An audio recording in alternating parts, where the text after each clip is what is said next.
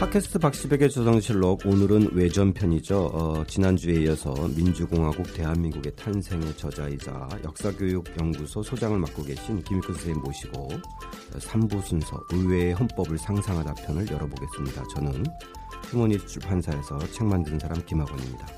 김익근 선생님 나와주셨어요. 감사합니다. 예, 안녕하세요. 김육훈입니다. 예. 자, 오늘도 이 잠깐 에, 지난주에 이어서 어, 팟빵 게시판에 올라온 글 한두 개 좀 소개해드리고 넘어가겠습니다. 아, 호위무사님 오랜만에 에, 보내주셨어요. 지난 4월 16일 이후 아무것도 할 수가 없었습니다. 슬픔과 분노 때문에 조적을 집중해서 들을 수가 없어 다운만 받아놓고 안정되기만을 기다리고 있었습니다. 오늘 외전편은 지금 이 시점에서 우리 모두가 다시 한번 곰곰이 생각해야 되지 않을까 싶네요. 아직도 진정되지 않은 마음 다스리며 외전편 민주공화국 대한민국의 탄생 잘 들었습니다. 감사드립니다. 민주공화국 대한민국의 탄생 바로 구입합니다. 이렇게 올려주셨고요. 어, 그리고 심재석일호님. 마침 지난주에 읽고 예전에 리영희 선생님 책을 읽었을 때의 밀려오던 충격들이 떠오릅니다. 우리가 흔히 다 알고 있다고 쉽게 넘기던 생각들을 하나하나 근거와 사례를 찾고 친절히 설명해 주셔서 책을 읽을 그때나 팟캐스트를 들을 때 저 혼자 상기되어 마음이 떨려옵니다. 저희 중학교 1학년 큰아이에게는 민주공화국 대한민국의 탄생 종이책은 양보하고 저는 이북으로 다시 주문하여 밑줄 쳐서 읽고 있습니다. 이렇게 올려주셨고요. 참말로님이 올려주신 글인데 국민이 주인이다라는 말을 19세기 조선 시대 사람들도 듣고 고민했을 거란 이야기. 19, 2014년에 눈부신 5월 우리는 무슨 고민을 하고 있는지 어쨌거나 어, 대박입니다. 김일구 선생님 역사 전공자가 아니라고 하셨는데 너무 겸손하십니다. 사랑합니다. 이렇게 올렸습니다. 선생님 역사 전공자가 아닌 건 아니잖아요, 그렇죠? 역사를 공부하는 사람이고 네. 가르치는 사람이긴 하지만 전문적인 네. 역사학자는 아니죠. 나는. 네. 그렇지만 뭐 그 오랜 역사 교육 현장에서 어, 학생들을 가르치면서 수많은 또 공부와 저작들을 하셨고 어, 얘기 나온 김에 이 역사교육연구소 소장을 맡고 계신데 역사교육연구소 잠깐 좀 소개 좀 해주시죠.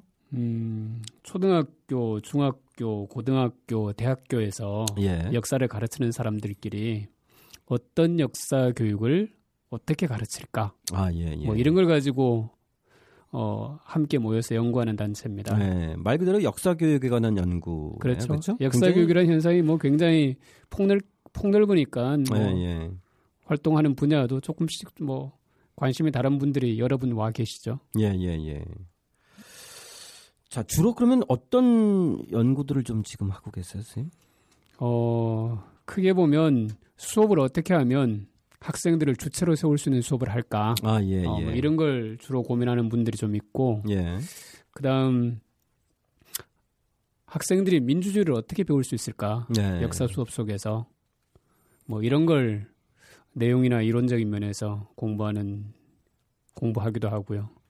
그다음에 우리 역사 교육 내용을 어떻게 새롭게 체계화 시켜 볼까? 역사 네, 교육 네. 과정이죠. 이런 걸 중심으로 연구하는 어, 선생님들도 몇 분 계시고, 예. 그 다음에 우리 역사 교육의 역사와 현실을 어, 기술해 보려고 하는 역사 교육사를 공부하는 분들도 좀 계시고, 예. 어, 이런 여러분들이 모여가지고 어, 함께 구성하고 있는데 최근에는 우리 학생들이 역사 인식이 어떤가, 선생님들의 역사 인식은 어떤가, 이런 학생과 교사의 역사 인식을 조사해서 어, 역사교육의 정책을 혹은 역사교육의 방법론을 연구하는 기초자료로 삼기 위한 활동도 좀 하고 있습니다. 예.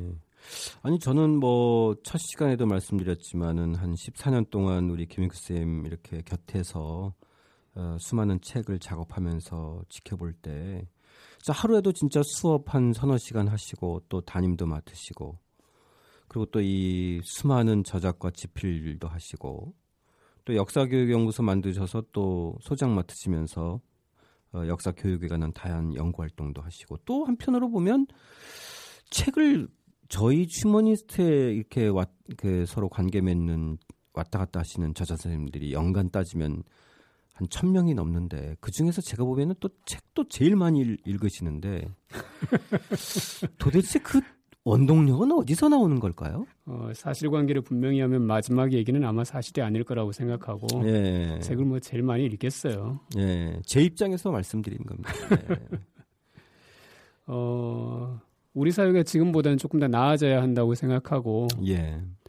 적어도 우리 세대가 더 늙기 전에 아직은 해야 할 역할이 좀 있다고 생각하고 그런데 나는 그래도 공부로서 어, 좀 기여할 수 있지 않나 생각해서 그래서 뭐 책을 좀 보는 편이죠. 아. 그리고 제가 공부한 걸 가지고 좀 더 많은 사람들이 함께 생각하는데 보탬이 되도록 하기 위해서 필요한 글을 가끔 쓰죠. 아, 예, 예.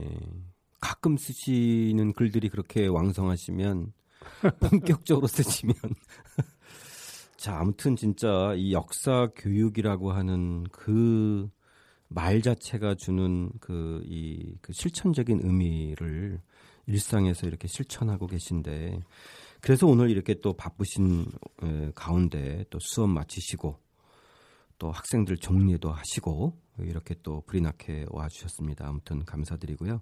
저희가 지금 다루고 있는 게 18세기 중후반 고종 시대인 1850년에서 1848년 이 대한민국의 탄생까지 이 민주주의 대한민국의 탄생이 어떻게 됐는지를 좀 살피고 있는데요.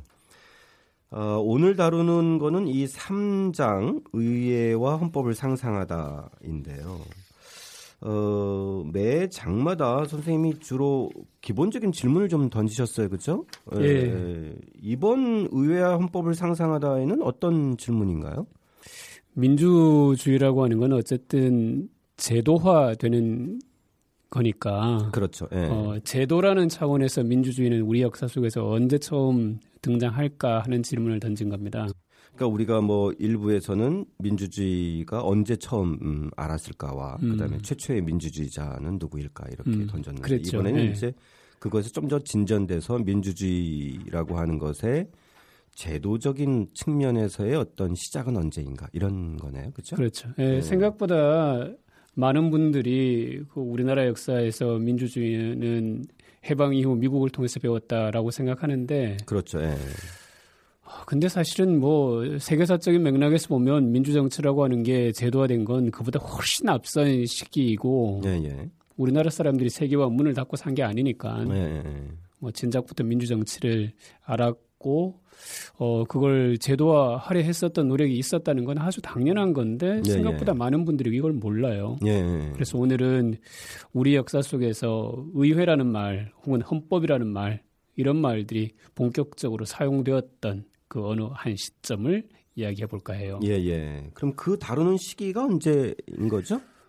어, 대체로 보면 1898년을 기점으로 해서 그 앞뒤 한 2, 3년씩. 아, 예, 예. 예 이렇게 될 것 같습니다. 그러면 아관파천 이후네요. 그렇죠? 그렇죠. 1896년에 예. 있었던 아관파천 정도에서 이야기를 시작하고 예, 예. 그다음에 이제 1899년에 있었던 대한국 국제 성립 여기까지 이야기가 중심일 것 같고요. 예, 예. 어, 얘기는 그 앞뒤로 조금씩 뭐 더 나올 수는 있겠죠. 그러니까 중간에 이제 독립신문이 창간된다든지 독립협회가 탄생한다든지 예. 뭐 이런 일들이 벌어진 특히 이제 만민공동회 같은 예, 그죠? 예, 예.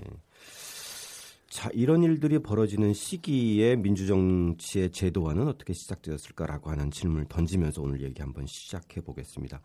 이 1896년 2월에 이 고종이 이제 그 러시아 공사관으로 옮기는 이른바 이제 아관파천이 벌어지는데 이게 이제 일본의 위협이 이제 들어오니까 러시아의 힘을 좀 빌려서 견제하겠다 이런 어떤 정치적 상황이었던 거죠. 그렇죠. 예. 참 지금으로 보면 창피한 일인데 예.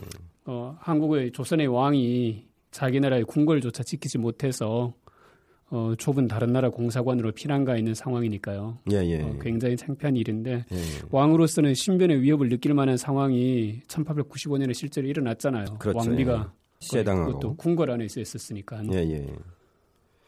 자, 그때 주로 이루어졌던 것이 이 갑오개혁 이후에 이, 그, 이 예전에 갑신정변에 참가했던 인물들도 여기에 좀 합류하면서 어, 이 96년 4월에 독립신문이 창간되네요. 그렇죠. 네. 어, 아관 파천을 지금 생각하면 참 창피한 일인데 예. 그걸 진행했던 사람들이 뭐 너무 한심했다 이렇게 말하기는 그 당시 상황이 매우 엄중했기 때문에 예, 예. 일본의 위협이 정말 현실적이어서 어 그래서 아관 파천을 했던 사람들도 뭐 나름대로는 개화파의 그룹이다 예, 이렇게 예. 보는 게 맞을 것 같고요. 큰 틀에서는 그렇죠. 그렇죠. 그래서 아관 파천 이후에도 어, 우리 사회의 근대적 변화를 위한 노력들은 꾸준히 진행되었다 이렇게 보는 게 맞겠죠.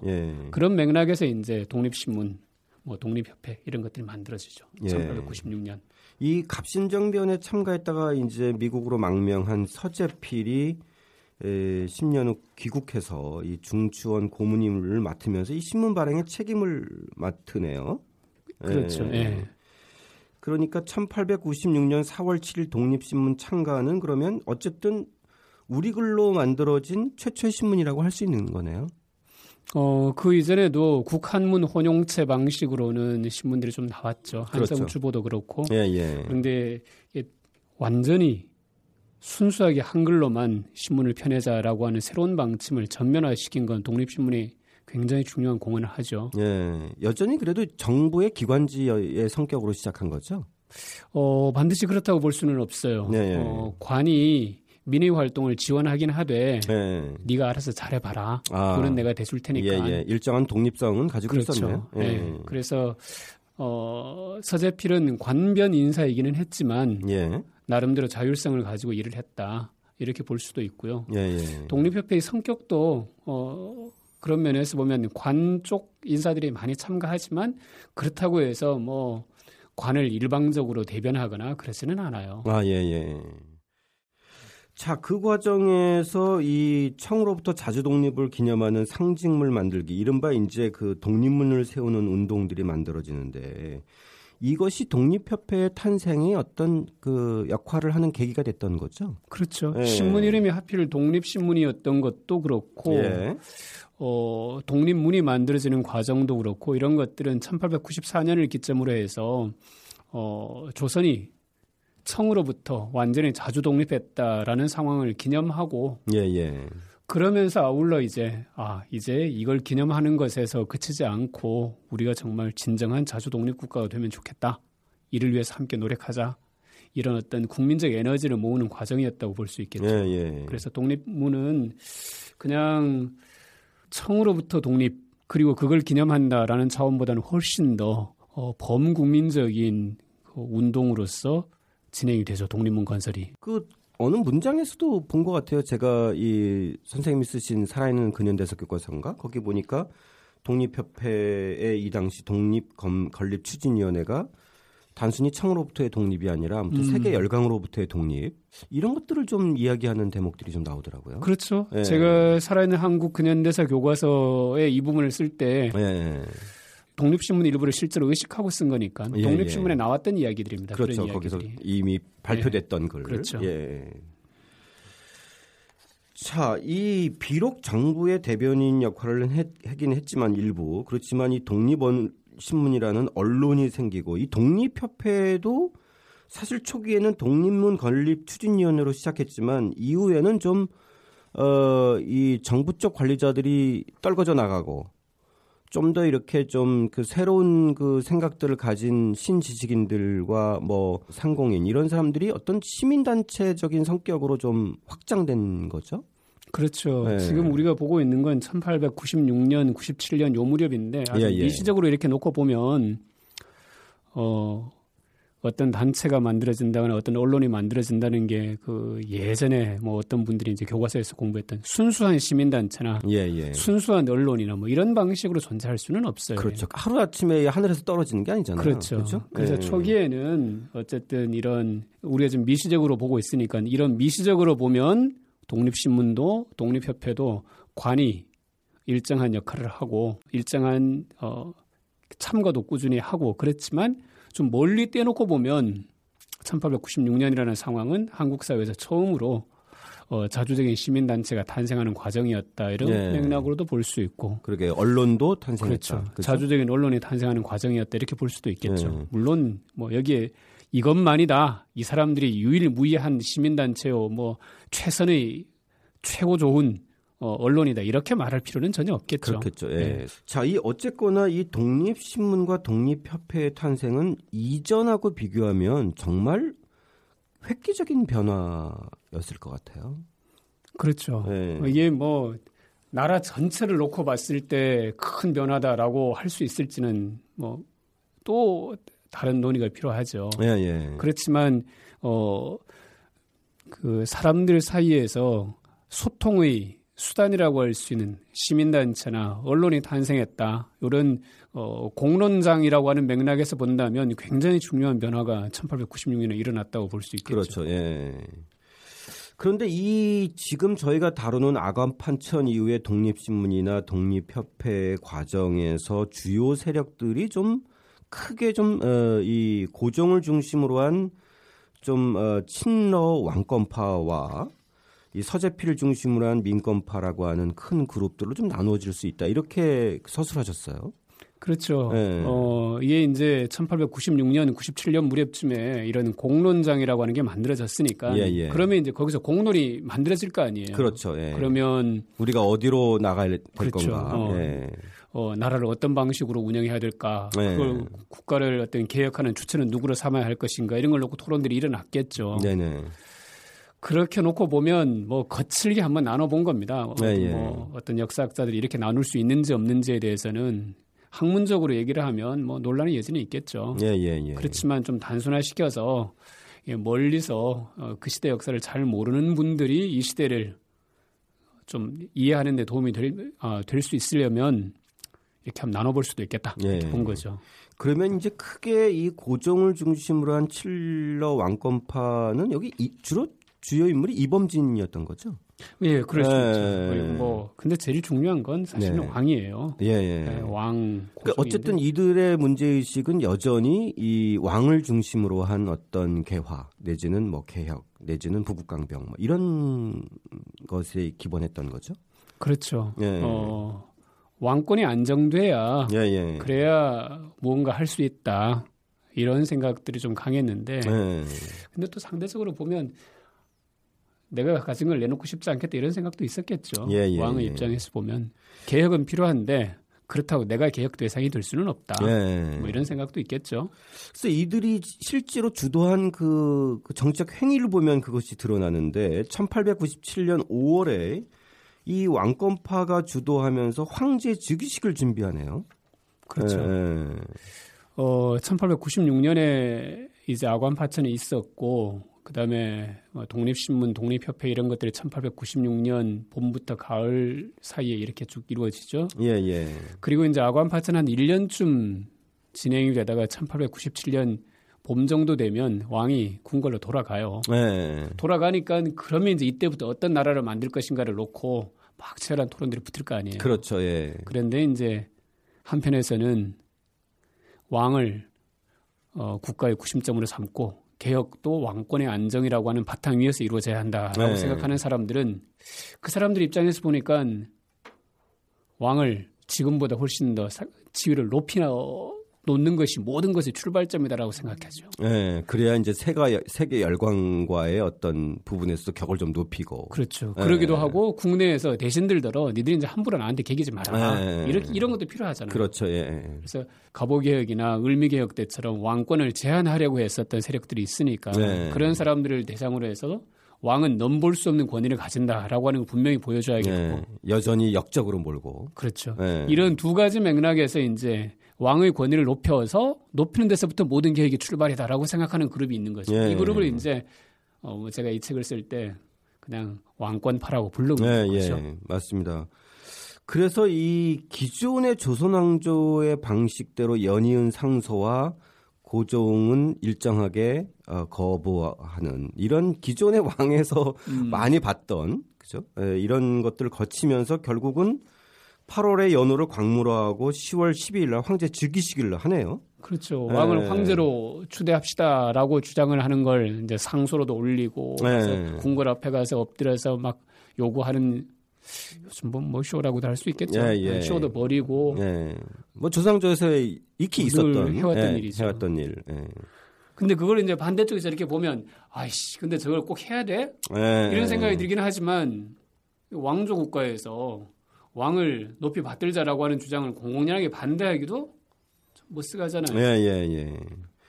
그래서 10월 13일 국호를 조선에서 대한으로 고치고 조선왕국을 대한제국으로 이제 예, 변경을 하는데 여기서 대한이라는 말이 나온 거네요, 그렇죠? 그렇죠. 네. 어, 조선왕조 실록이나 승정원 일기 같은 걸 보면 왜 나라 이름을 대한으로 삼았는지에 관한 예, 기록이 예. 남아 있어요. 아, 예. 그럼 어떤 연유죠? 이뭐 사만과 관련이 있나요? 그렇죠. 예, 예. 어, 사만을 통일한 것 그리고 그것보다 조금 더 위대하니까 네. 대한이라고 하면 어떤가? 아. 뭐, 뭐 요지는 그런 정도죠. 네. 우리 민족이 세웠던 국가는 대체로 보면 고조선에서 유래한 조선 계열하고 어, 이 마한진한 면안에서 유래한 한 계열 이 뭐 두 개의 이름 사이에서 네, 예. 어, 유동한다고 보면 되겠죠. 예, 예. 자, 이 대안이란 말은 나중에 이제 다시 또 저희가 또 한 번더 음. 등장할 것 같아요. 그렇죠? 이 방금 말씀하셨듯이 고종과 이 우범진을 중심으로 한 이 왕권파의 이 대한 제국으로의 과정에서의 황제 즉위식을 보면서 당연히 이 서재필이나 뭐 이런 그 윤치호 같은 민권파의 대부분은 상당히 좀 그좀 그좀 부정적인 인식을 가졌을 텐데 윤치호가 쓴 일기에 이게 등장한다면서요? 예, 예. 윤치호 일기가 영어로 쓰여져 있고 그 예. 번역한 것들이 번역한 글이 국사편찬위원회 홈페이지가 읽을 수 있어요. 아 예. 책으로도 나온 부분이 있는데 예. 워낙에 방대해서 예. 한꺼번에 다 책으로 내놓지는 않고 있는데. 예. 그 대목 잠깐 좀 소개 좀 해주시죠. 예. 쉬운 우리말로 풀어보면 이런 예, 예. 식입니다. 꼭 황제라야 자주 독립 국가가 되나? 황제 즉위식이 뭐 그리 급할까? 나라의 자주 독립이 위태로운데 이런 행사 치르는데 많은 돈 들이고 그리고 이렇게 쇼하지 말고 독립의 예, 예. 내실을 다지는데 그 노력과 돈을 쓰는 게 옳지 않겠냐 뭐 이런 식으로 빈정되는데 예, 예. 근데 또 대놓고 대들기는 어려운 상황이죠 이런 상황은 네. 근데 어쨌든 여기까지는 같이 가요 그래도 아예 예. 여기까지는 같이 가는데 그 다음이죠 이제 예, 그래 예. 황제 즉위식은 했는데 그러면 황제 즉위 끝났으니까 그 다음에는 이제 나라를 어떤 방식으로 운영할까? 여기서부터 이제 왕권파라고 불리는 세력하고 민권파라고 불리는 세력하고가 서서히 의견 차이가 두드러지게 나타나죠. 예. 자, 1897년 8월 29일에 독립협회가 첫 토론회를 개최하는데 많이 새로운 형식이죠. 네. 어, 토론은 뭐 그 이전에도 여러 가지 형태로 있었겠지만 네. 우리가 오늘날 생각하는 새로운 형태의 토론은 이 무렵에 이제 독립협회가 회원들과 함께 진행했던 토론회에서 그 공개 토론회잖아요, 그렇죠? 있겠죠, 그렇죠. 네, 네. 그러니까 이제는 뭐 단순히 상소가 아니라 모여서 다양한 어떤 정책 사안들에 대해서 토론하고 그렇죠. 논의하는 네. 이런, 이런 과정이네요. 네, 뭐 주제도 굉장히 다양해요. 교육 네. 사업에서부터 도로 사업에 이르기까지 정치는 어떻게 할 건지 아주 다양한 분야에 관해서 토론들을 하고. 예, 교육의 진흥책이나 뭐 네. 북강병책이나 뭐 이런 국제 정세나 이런 것들이 상당히 그렇죠. 많이 토론됐을 네. 것 같은데 매주 1회씩 토론회를 열었는데 수백 명이 참가하기도 했다고 하네요. 그렇죠. 뭐 형식도 새로운 데다가 어, 관심 있고 중요한 문제들을 토론하는 날이면 시민들이 자유롭게 올 수 있었으니까 네. 주제에 따라서는 많은 사람들이 참가한 경우가 종종 있죠. 그러니까 사실 이런 것들을 주제하고 주관한 것이 독립협회지만은 한편으로 이런 일들이 독립신문에도 많이 게재가 되지 않았을까요? 그렇겠죠. 당연히 네, 네, 네. 어, 독립신문을 만드 주도한 사람들하고 독립협회에 글을 쓰는 사람들하고 겹친 부분들이 많죠. 예, 예, 예. 이때 보면은 정말 그 비록 사실 뭐 위로부터의 계몽이긴 하지만은 예, 당시 입장에서 봤을 때는 진짜 새로운 민주적 실천의 최초의 어떤 공론적인 장이 열렸다 이렇게 얘기할 수 있겠네요. 그렇죠. 아까 그 독립신문과 독립협회가 공론장 이 만들어졌다라는 차원에서 보면 민주적 실천의 어떤 새로운 전기가 된 건 사실이죠. 예, 예, 예. 자, 이 독립신문 얘기 나왔을 때 잠깐 저희가 그 좀 좀 앞부분에 나온 건 하긴 하지만은 저는 이 독립신문에 나온 애국가라는 노래 이 당시 그러니까 애국가는 우리가 지금 부르는 애국가하고 다르게 그 다양한 형태의 애국가가 나왔나 봐요. 그렇죠. 네. 애국이라고 하는 말이 독립협회가 굉장히 많이 쓴 말이에요. 네. 그러다 보니까 여러 형태의 애국가가 나올 수 있는데 독립신문에 실린 애국가를 거기 하나 소개를 해두었고 네네. 그다음에 이제 이거는 국가는 아니죠. 그냥 나라를 사랑하자라고 하는 노래인 거고 예, 누구나 예. 지을 수 있는 그리고 공식적으로 국가라는 차원에서 어 정식으로 제도화된 건 요거보다 조금 더 뒤에 나오죠. 예.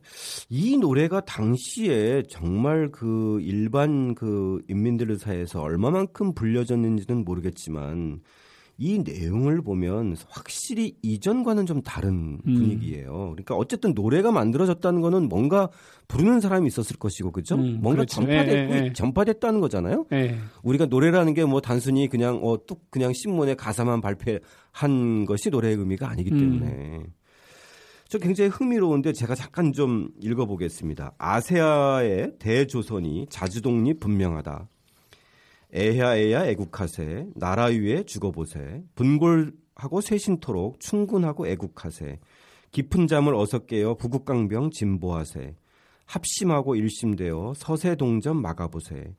남녀 없이 입학하여 세계 학식 배워보자. 팔괴 국기 높이 달아 육대주에 흥행하세 아, 이건 좀 다른 의미예요. 자주 독립, 부국강병, 특히 남녀 없이 입학하여 이 세계 학식 배워보자. 이 당시에 보면 이런 좀 교육에 대한 열풍이나 어, 남녀에 대한 음. 그 차별이 없이 교육의 어떤 평등한 어떤 요구, 의지 이런 것들이 상당히 반영된 노래네요. 어, 그러기도 하고, 이제 국민이라고 할때 예, 예. 지금까지 국민하면, 아직은 국민이란 말이 본격적으로 쓰이지 않을 때이긴 하지만, 지금까지는 나라의 주인은 왕이거나, 예, 예. 고작해야 사대부이거나 이런 정도였다고 한다면, 이 애국이라는 말이 쓰여진 시기는 이 국가의 구성원이라고 하면 남녀나 노소나 지역이나 신분의 고하를 막론하고 한 국가의 구성원으로서 국민이다라고 하는 생각이 자라난다. 그렇죠. 예. 그런 맥락으로도 볼 수 있죠. 그렇죠. 예. 어, 이제는, 이제는 그냥, 왕의 신민으로서가 아니라 그렇죠. 그렇죠? 이제 예전에는 예. 그냥 왕에 대해서 충성하는 사람이었다. 그렇죠. 이런 존재였다라면 이제 예. 국가의 주인으로서 예. 하나의 주체로서 자기의 어떤 그렇죠. 의식과 역할 그리고 그 안에서는 모두 다 평등하다. 예. 뭐 이런 식의 사고 방식들이 본격적으로 자라가고 자라나고 있었던 거죠. 예, 예, 예.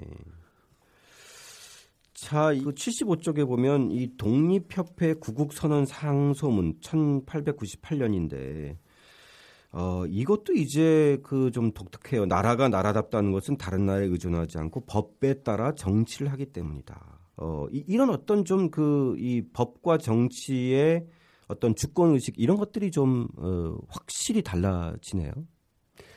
어, 국민이 나라의 주인이다라거나 예, 예. 차별 없이 모든 사람을 대한다라거나 이런 말을 하려고 하면 현실적으로 존재하는 차별을 없애야 되잖아요. 그렇죠. 예. 존재하는 차별을 제도적인 차별을 없애야 되는 거고 예, 예. 국민이 나라의 주인이다라고 하면 나라의 주인이 되지 못하게 만드는 잘못된 제도적 혹은 관행적 이런 문제들을 극복을 해야죠. 예, 예, 그렇죠. 근데 그런 얘기를 이제 그런 얘기가 본격적으로 나오는 시점인데 네. 요즘도 이런 말 참 이런 일 참 많이 있죠. 국민을 하늘같이 섬기겠습니다라고 말하면서도 국민이 나라의 주인이 될 수 있는 이를테면 뭐 정치인들을 소환할 수 있는 제도가 전혀 없다라거나. 그렇죠. 예.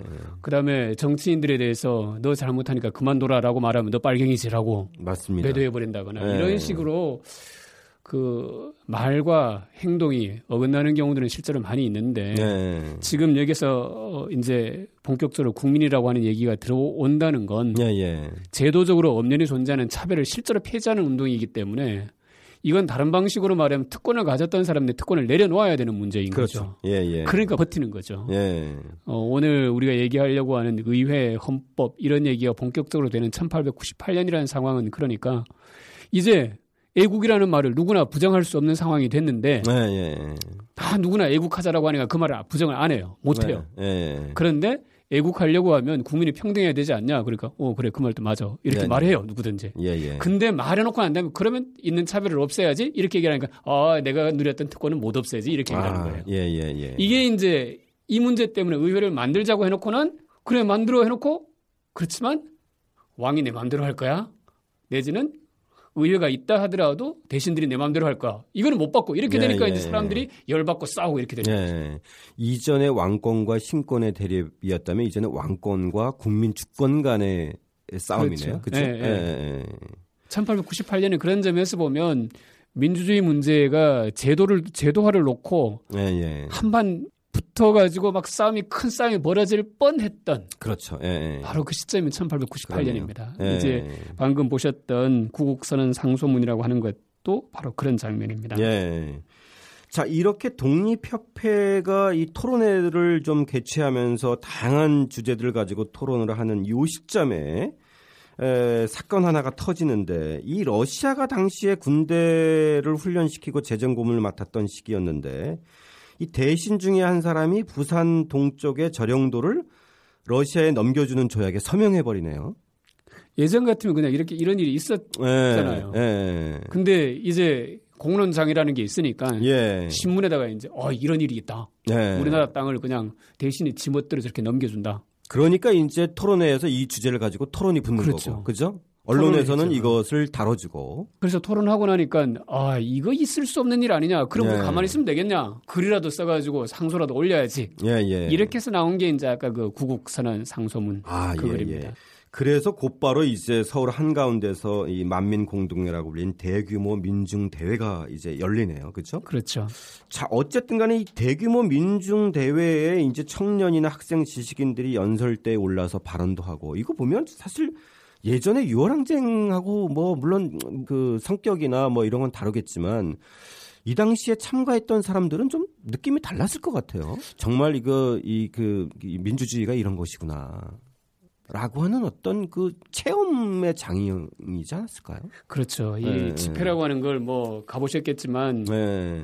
집회 참가하기 전에는 야, 나 혼자 이런 생각하고 있는 거 아닌가 이런 생각을 하다가 막상 네, 현장에 딱 가보면 야 나랑 똑같은 생각을 가진 사람들이 네, 나랑 네. 똑같은 아픔을 가진 사람 나랑 똑같은 분노를 가진 사람들 나랑 똑같은 기대와 희망과 투쟁 의지를 가지고 있는 사람들이 예, 수없이 예. 많다는 사실을 알게 되면 힘이 막 나잖아요. 아 그렇죠. 그래서 이 만민 공동회는 그날 이 자리에서 있었던 어떤 행동 그 이상으로 굉장히 역동적인 그 이후의 변화를 가져와요. 예, 예, 굉장히 예. 중요한 사건입니다. 이 사건은. 그렇습니다. 결국 황제도 러시아도 이 만민 공동의 열기에 놀라서 이 당초 이 서약한 것을 무마시키는 거네요. 그렇죠? 그렇죠. 예. 어, 이제 하도 수많은 사람들이 난생 처음 보는 방식으로 대드니까 그렇죠. 예. 그러니까 화들짝 놀래버린 그렇죠. 거죠. 그렇죠?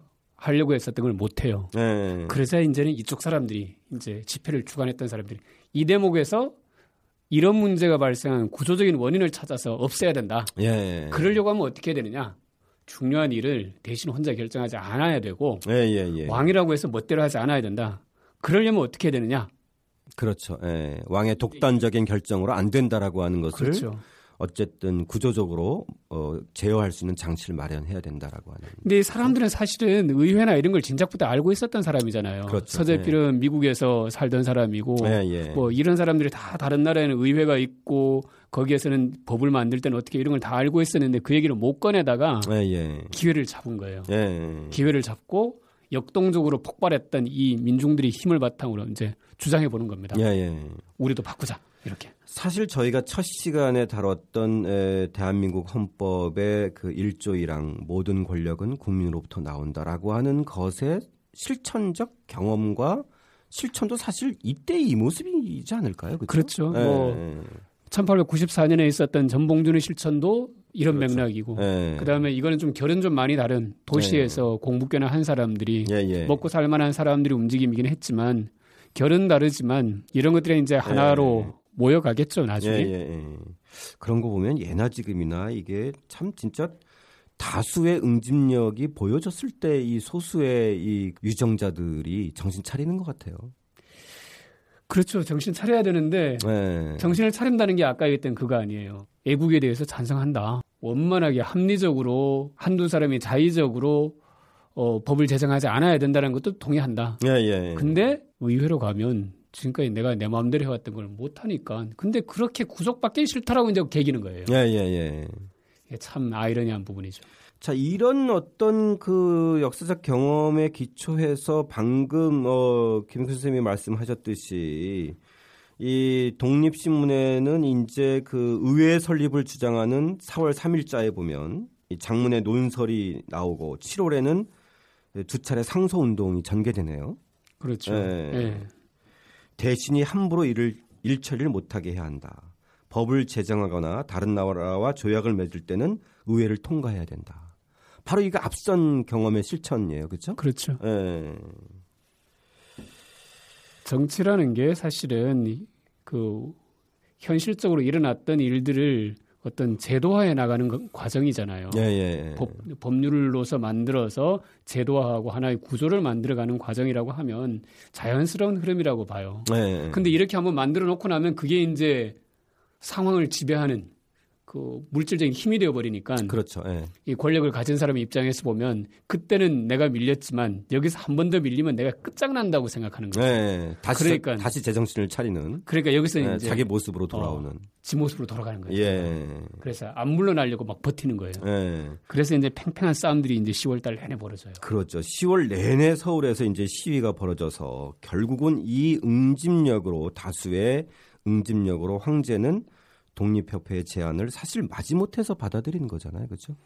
어, 마지못해서 받아들이는 건데 이거 황제 입장에서 보면 그런 거고 그, 그 당시에 함께 활동했던 사람들 그 반대쪽의 입장에서 보면 지난한 투쟁의 과정을 통해서 네. 결국 황제의 항복을 받는 혹은 결정적 양보를 받는 과정으로 가는 거죠. 그렇죠. 주권의 승리를 하는 건데 이 1894년 11월 4일 그 결과로 만들어진 중치원 신관제 이거에 대해서 좀 잠깐 설명 좀 해주시죠. 네, 1898년 10월 달 이야기를 하고 있는데 네. 1898년 10월 달에 이런 활발한 운동의 과정을 거쳐서 왕이 네. 결국은 그래 니들의 요구를 받아줄게 하고 받아들인 게 중추원 신관제라고 하는 일종의 법률입니다. 네네. 네. 요즘으로 따지면 뭐 정부 조직법 내지는 뭐 이런 거 정도 예, 예. 정부 조직법은 아니라 하더라도 그 비슷한 법이라고 하겠죠. 이런 네네. 정부 조직법과 같은 법률을 이제 만들어요. 예, 예. 법률 초안에 탁 나오는데 이때는 아직은 왕이 이걸 법이다라고 사인하면 법이 되는 시점이잖아요. 네, 그렇죠. 네, 중추원 신관제를 만드는데 거기를 보면 법률을 제정할 때 네. 정부에서 뭔가를 시행하려 할 때, 네네. 인민이 뭔가를 건의하려 할 때 이런 모든 것들은 중추원 의회에서 다 다룬다. 예, 이렇게 나와 있어요. 예. 그다음 뭐 중요한 고위 관리를 임명할 때 중추원을 거치게 한다. 예. 이런, 이런 얘기도 다 있고. 다만 오늘날이랑 다른 건 오늘날은 국회의원을 다 국민이 뽑는데 이때는 처음 출발하는 시점이어서 절반은 황제가 임명하겠다. 예. 근데 나머지 절반은 독립협회가 알아서 잘 국민들 중에서 신망이 높은 사람을 선출해라 네. 이런 정도이니까 예, 예, 예. 직접 선출은 아니고 그렇죠. 그렇죠. 네, 이제 양쪽에 에, 그 절반씩의 그런 임명과 추천이네요, 그렇죠? 예, 이건 그러니까 오늘날 의회가 아니니까 의미가 없다라고 봐버리면 이건 좀 역사를 좀 많이 좀 잘못 보는 거라고 그렇죠. 생각해요. 예. 역사라고 역사. 하는 것이 하나의 어. 끊임없는 과정에서 만들어지는 것인데.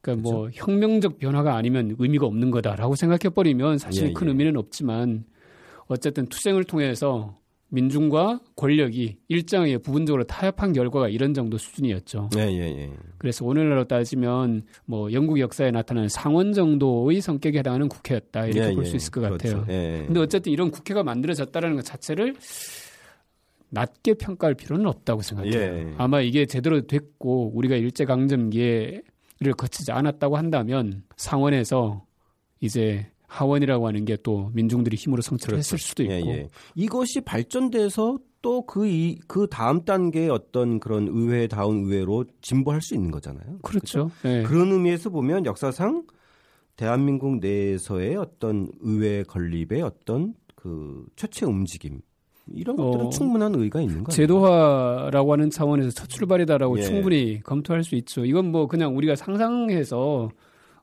역사가 단계론적으로 가는 거다 이렇게 주장하는 게 아니라 예, 실제로 예. 민주주의라고 하는 건 왕의 자의적 권력을 제한하는 과정에서부터 시작해요. 그렇죠. 예, 예. 왕의 자의적 권력을 제한하면서 사라진 약화된 군권만큼 민권이 등장하고 제도화되는 거죠. 아, 그렇죠. 예, 예.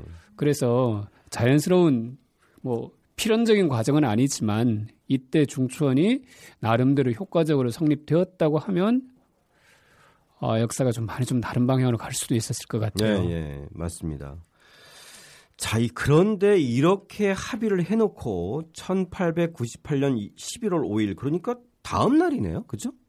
그렇죠. 예, 네. 다음 날 이 독립관에서 의원을 선출하는 날인데 이 밤 사이에 황제가 돌변하고 왕권파를 다시 등용하면서 독립협회 주요 지도자 17명을 구속해버리네요. 그 윤치호 일기장 참 인상적인 장면이 있어요. 예, 예, 예. 이런 사람을 황제라니. 거짓말을 능사로 하는 배신적인 어떤 비겁자라도 대한의 대황제보다 더 천박하지는 않을 거다. 예, 자기 나라 왕한테 그러니까요. 물론 자기 일기장에 쓴 거지만 예, 예, 예. 그래도 어떻게 황제한테 어제 사인해 놓고 하루아침에 이렇게 합의를 파기하고 오히려 구속하고 독립협회도 이때 해산을 명하네요. 그렇죠. 그래서 사람들은 굉장히 흥분하고 화나고 네. 또 한편에 좀 두렵고 그런 게 겹쳤겠죠. 네. 그리고 또 한편으로는 그렇지만 모여서 토론하고 쟁취한 것이기 때문에 에, 그냥 넘어가서는 안 되는 어떤 그 분노감들이 저변에 깔려 있을 그렇죠. 것이고. 그래서 네. 사람들은 몇 명이 아마 요즘으로 따지면 경찰청 앞으로 갔어요. 네. 경찰청으로 갔는데 가보니까 사람들이 한두 명, 한두 명 모이는 거예요. 네. 그러니까 아마 이제 아, 모이니까 이제 용기가 나는 거야. 맞습니다. 사람들은 사실은 대단히 분노했지만 굉장히 두렵기도 하거든. 근데 맞습니다. 어, 이 사람들이 모이는 거야. 모여가지고 네.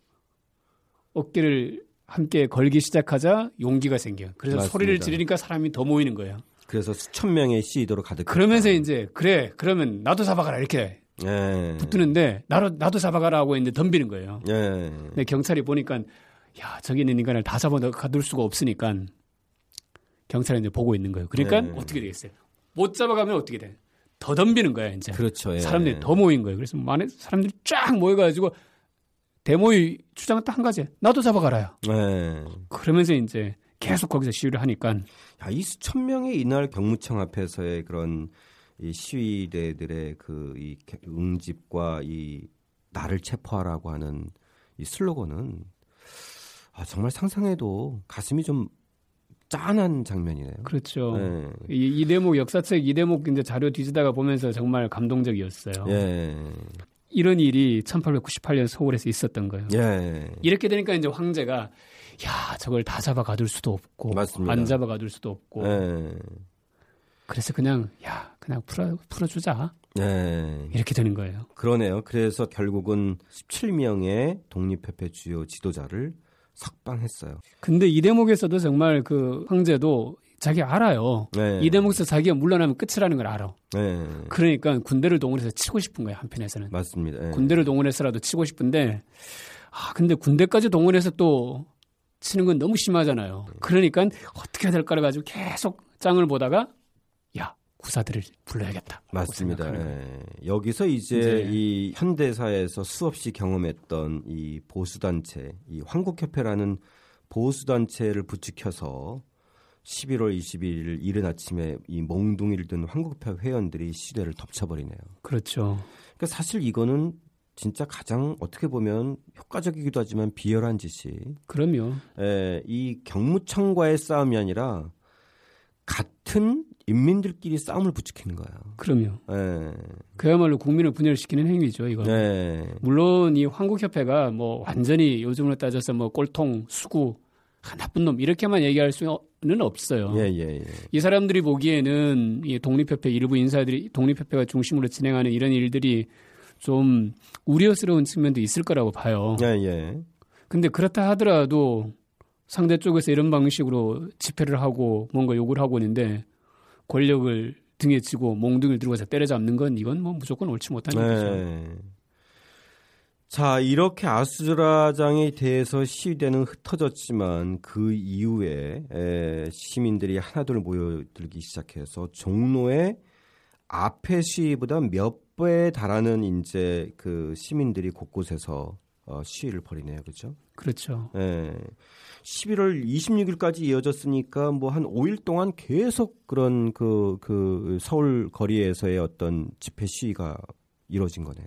그렇죠. 예. 네. 그래서 결국 황제가 시위대 앞에 나와서 어, 독립협회 활동을 허용하고 중치원을 개편하겠다고 약속하면서 이제 어, 시위가 어느 정도 정리가 되는 거네요. 그럼요. 이 황제가 시위대 직접 나온 거는 처음이네요.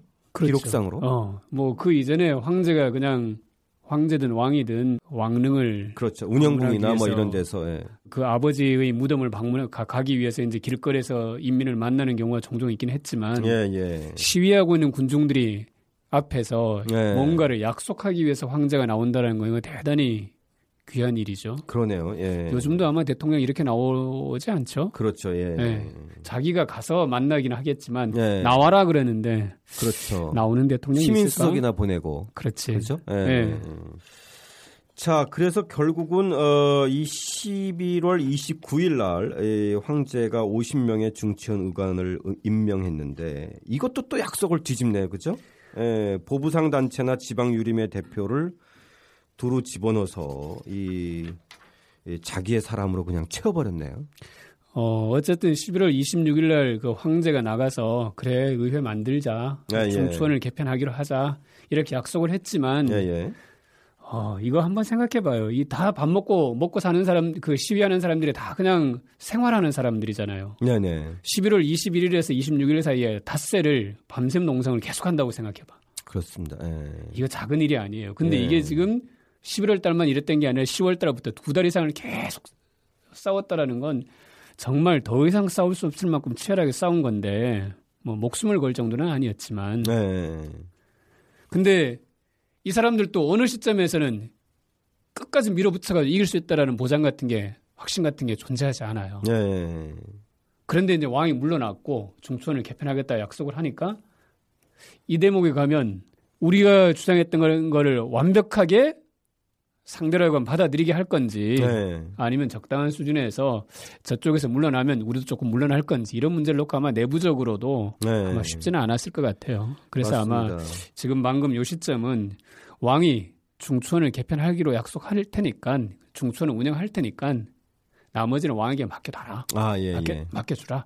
이런 정도 선에서 어 일종의 컨센서스 같은 게 됐다고 봐야겠죠. 아, 예. 그래서 이제 왕은 진행을 하는 건데 왕은 중추원을 개편해서 민중들의 요구를 받아들여 주기는 하지만 그럼에도 불구하고 자기가 모든 것을 잃어버리는 방식으로는 안 가는 거예요. 네. 근데 민중들은 계속해서 싸우는 건 너무 또 힘든 거야. 아, 예. 그렇죠. 그래서 어쨌든 여기까지는 딱 가요 어쨌든 네, 왕의 그래서, 요구를 예, 왕이 하자는 대로 하는 것까지는 예, 일단 가요. 예, 그래서 결국은 중추원이 개원되고 독립협회 출신은 17명으로 제한되고 보부상 16명, 지방유림 17명. 결국은 이제 다수가 이제 황제가 임명하는 에, 그런 형태의 어떤 양보된 형태의 중치원으로 개원을 하는데 에, 독립협회는 여전히 이제 에, 만민 공동체를 다시 개최를 시작을 하게 하고 에, 그리고서 12월 15일 날 처음으로 중치원 회의가 개최되네요. 그렇죠? 그렇죠. 여기에는 그러면 독립협회 측에서는 주로 어, 누가 들어가나요? 박용효와 서재필인가요? 아니요. 네. 독립협회 쪽에서 17명이 들어갔고요. 예, 예, 예. 그다음에 보부상 단체에서 16명, 지방 네. 유학자들 중에서 17명이 들어가는데 네.